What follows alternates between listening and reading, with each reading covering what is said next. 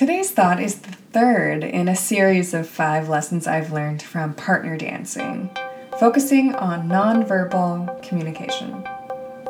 This podcast is a rough around the edges attempt at exploring my mind in hopes that it might inspire you to explore yours. My name is Fontaine, and this is Fox in Thought.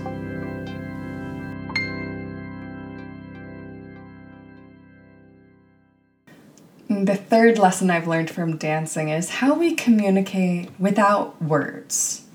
Obviously, we don't use language when we dance, we have to use our bodies. And especially as a follower, you are learning how to master feeling and listen with your body or your eyes. Actually, one time I was dancing with this older guy here in Sydney, and as we were dancing, it was salsa I looked over and he kept making these weird facial expressions at me while we were dancing. And I was like, what's wrong with him? And then I realized he was actually trying to lead me with facial expressions. And so I started trying to match his facial expressions with my own, and they got increasingly and increasingly sillier. And he had turned basically a traditionally, you know, rhythmic or sensual dance into a very silly and playful one, which I thought was very creative and something I hadn't seen before.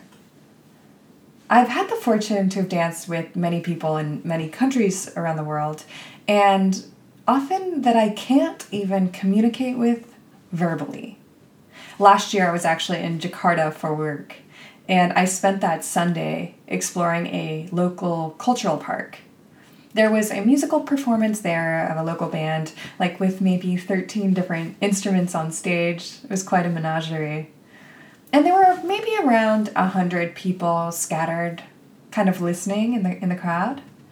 And then there was this old woman in a beautiful orange kebaya grooving right in front of the band. After watching her for a few songs, I went and joined her. And even though we weren't traditional partner dancing, we were dancing together. And she was just as delighted to be dancing with me as I was to be dancing with her we certainly created a spectacle. I think we had at least 50 people filming and cheering us by the end of that song. I'm confident that I ended up on a bunch of random Snapchat or YouTube videos that day, probably making comments about the random tourist grooving with a local woman.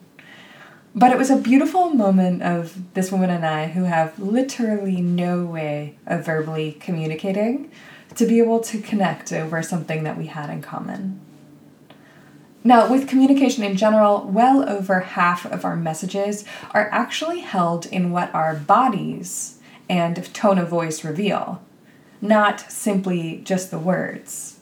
This is one of the reasons why we often misunderstand each other so much on the internet.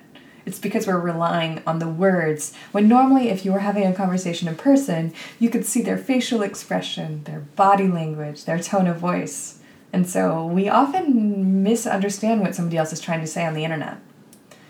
And in real life, the skill of paying attention to body language has paid off for me massively, as it helps me register a lot of cues that some people might miss. Is there anybody in your life who's really good at reading body language? And do you have any idea why they're that way?